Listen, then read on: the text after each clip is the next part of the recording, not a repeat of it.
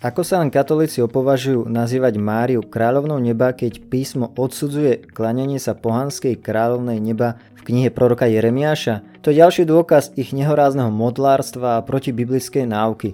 Takto by mohla znieť jedna z námietok. Dnes však ukážem, prečo je v poriadku tento pojem použiť v súvislosti s Máriou a navyše prečo Mária skutočne má kráľovský status. Ten je založený na role jej syna Ježiša.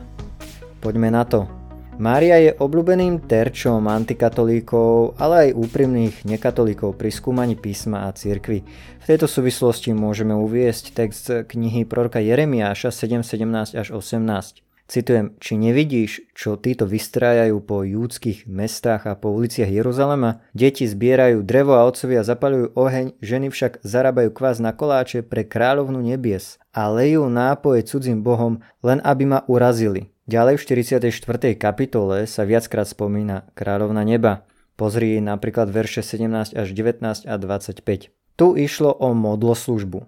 Z tohto nekatolíci vyvodzujú, že nie je prípustné označovať napríklad Máriu ako kráľovna neba a keď to tak robia, je to ďalší dôkaz ich modlárstva a pohanstva. Poďme sa teda pozrieť trochu bližšie na logiku tohto argumentu a jeho biblický podklad. Jeremiáš písal zhruba 600 rokov pred Kristom, čiže, čiže on nepísal o Mári. Vtedy sa ako kráľ alebo kráľovna neba označovali pohanské božstva. Odsudená oddanosť sa odohrávala v jeho dobe. Mezopotámska bohyňa Aštarta nie je v žiadnom vzťahu s Máriou, Ježišovou matkou. Ona vlastne neexistuje, áno, v realite, ale Mária je reálna historická osoba, ktorá je kráľovnou na základe skutočnosti toho, komu je matkou, respektíve kto je jej syn. Budem o tom trošku viac hovoriť. Čo bol problém, hej, keď sa vrátime k statiu Jeremiáša? Problém bol vlastne uctievanie pohanských bohyň a nie použitie nejakého pojmu. Jeremiáš neodsudzuje použitie tohto pojmu, ale uctievanie pohanských bohyň. Jeremiáš tiež odsúdil prinášanie obiet, hej, alebo obety. Ono vlastne vzdať niekomu úctu je v poriadku, hej, napríklad pozri prvý list Timotejovi 5.17, ale prinášať obetu už ani tak nie a katolická církev nikdy neučila a ani teraz neučí, aby sa Mári vzdávala taká úcta, ktorá patrí jedine Bohu a ani aby sa jej prinášali obety. Jeremiáš pripúšťal, že júdsky kráľ mal matku kráľovnú, áno, Jeremiáš 13.18 a Ježiš je kráľom novej zmluvy a Mária je matkou kráľa. Ak církev označuje Máriu ako kráľovnú neba, nevzdáva jej tým poklonu namiesto Boha, ale skôr si ju ctí na základe jej vzťahu k Ježišovi. Ona je matkou spasiteľa. Toto vzdávanie úcty je biblické, ako som už spomínal, 1. list Timotovi 5.17 alebo 1. list Solunčanom 5.12 až 13. Vzhľadom na vznešené miesto Márie v Božej rodine a pláne spásy, máme ju v úcte, ale ako stvorenie, nie ako bohyňu a preto Jeremiašov zákaz e, zo 7. kapitoly tu neplatí. On nezakazoval marianskú úctu v súčasnom kresťanskom chápaní, zakazoval klaňanie sa pohanskej bohyni v Jeruzaleme stovky rokov pred Kristom. Ďalej sa skúsme zamyslieť nad tým takto. Fakt, že v Jeremiašových dňoch sa používal pojem kráľovna neba na pohanské božstva ešte neznamená, že to nemôže byť legitímny pojem pre nás. Slova majú význam v rámci toho, ako sa používajú v komunite alebo aj v danom čase na danom mieste. Oni nezničia sa len preto, že ich kedysi používali pohania. Hej? Existencia falošnej kráľovny neznamená, že nemôže existovať aj autentická. Vezmime si príklad, že napríklad iné náboženstvá majú sveté knihy. Alebo tie isté panteóny bohov, ktoré mali kráľovnú nebies, mali tiež kráľov nebies. To však nebránilo biblickým autorom hovoriť o Bohu ako o kráľovi, hej? Alebo keby sme boli v tomto odsudzovaní konzistentní, ani Ježiša by sme nemohli volať Božím synom, pretože iné náboženstva mali nejakých synov Božích, hej? Znamená teda toto použitie v iných náboženstvách to, že my tieto pojmy a koncepty nemôžeme používať? Alebo napríklad nemôžeme nazvať Bibliu svetou knihou alebo Ježiša Božím synom? Nie, samozrejme, že toto neznamená, Existencia falošných božstiev predsa neznamená, že žiadneho pravého boha niet.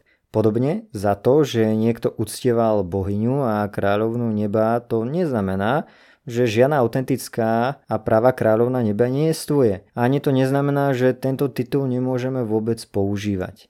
A my máme dokonca aj pozitívne dôkazy v prospech použitia tohto titulu pre Máriu. Otázka nie je, či sa niekedy daný pojem používal pre pohanské božstva, ale či to môže mať pre nás nejaký iný a vhodný zmysel. Použitie titulu v jednom čase a prostredí neznamená prijatie tohto istého významu aj v inom čase, v inom prostredí. Tento titul má v podstate pôvod v Dávidovom kráľovstve, kde kráľovna nebola kráľová žena, ale jeho matka. Už v starozákonnej dobe kráľová matka mala osobitnú úlohu a poctu. V staroveku matka panovníka mala osobitné postavenie a úctu na kráľovskom tróne. Kráľová matka mala vplyv aj na kráľa, mohla sa napríklad prihovárať za druhých. Napríklad Adoniáš prišiel za Betsabe, aby sa prihovorila u Šalamúna. A čo Adoniáš hovorí? Hovorí jej, že teba neodmietne. Áno, prvá kniha kráľov, druhá kapitola. Čo spravil Šalamún, keď do miestnosti vstúpila jeho matka?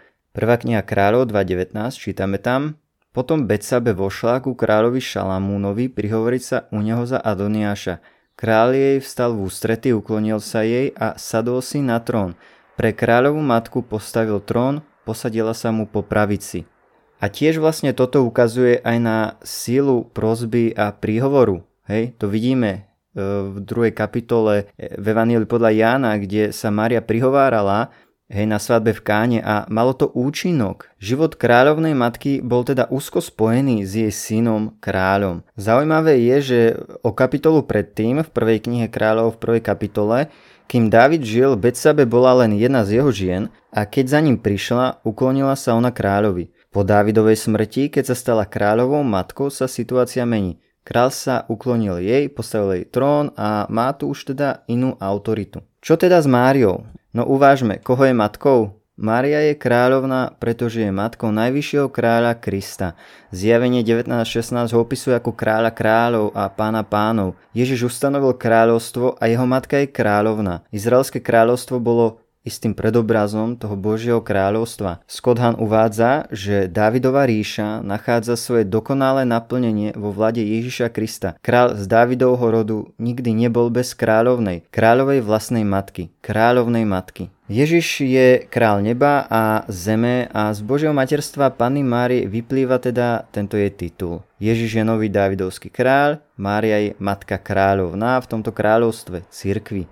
A Ježiš vládne ako kráľ v nebi Mária je s ním a je preto oprávnené nazývať ju kráľovnou neba. Naznačuje to vlastne aj Ján v zjavení v 12. kapitole, hej, prvý verš. Potom sa na nebi ukázalo veľké znamenie, žena odetá slnkom pod jej nohami mesiac a na jej hlave viniec z 12 hviezd. Písmo tu vlastne dosvedčuje Márin nebeský status. A pridajme k tomu verše 2, 5 a 17 a vidíme, ako je Mária opísaná ako kozmická kráľovna, ktorá porodila Krista a ostatných kresťanov a má kráľovskú korunu.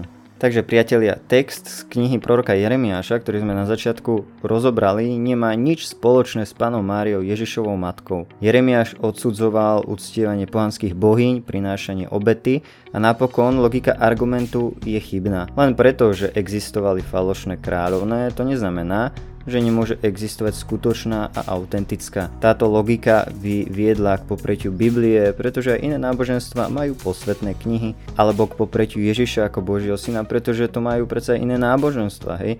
Alebo aj k popretiu Boha dokonca, pretože božstva majú aj iné náboženstva.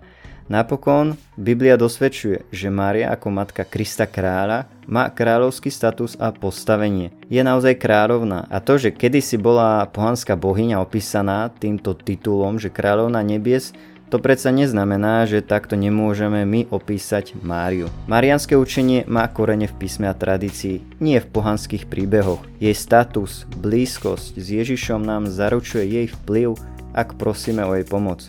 Učenie cirkvi o Márii ako kráľovnej neba je založené na písme a na tom, kým je Ježiš Kristus. A taktiež na kontexte celej Biblie a celého aj starozákonného kráľovstva, ako to bolo v Izraeli. Ježiš ustanovil nové kráľovstvo a Mária dostala špeciálnu rolu byť matkou kráľa. Je teda kráľovná. Opäť vidíme, že katolická viera je ďaleko od toho, aby bola protibiblická a pohanská. Naopak, je v súlade s písmom a rozumom. To je na dnes všetko. Veľmi ti ďakujem za vypočutie a takto ti ešte prajem príjemný zvyšok dňa.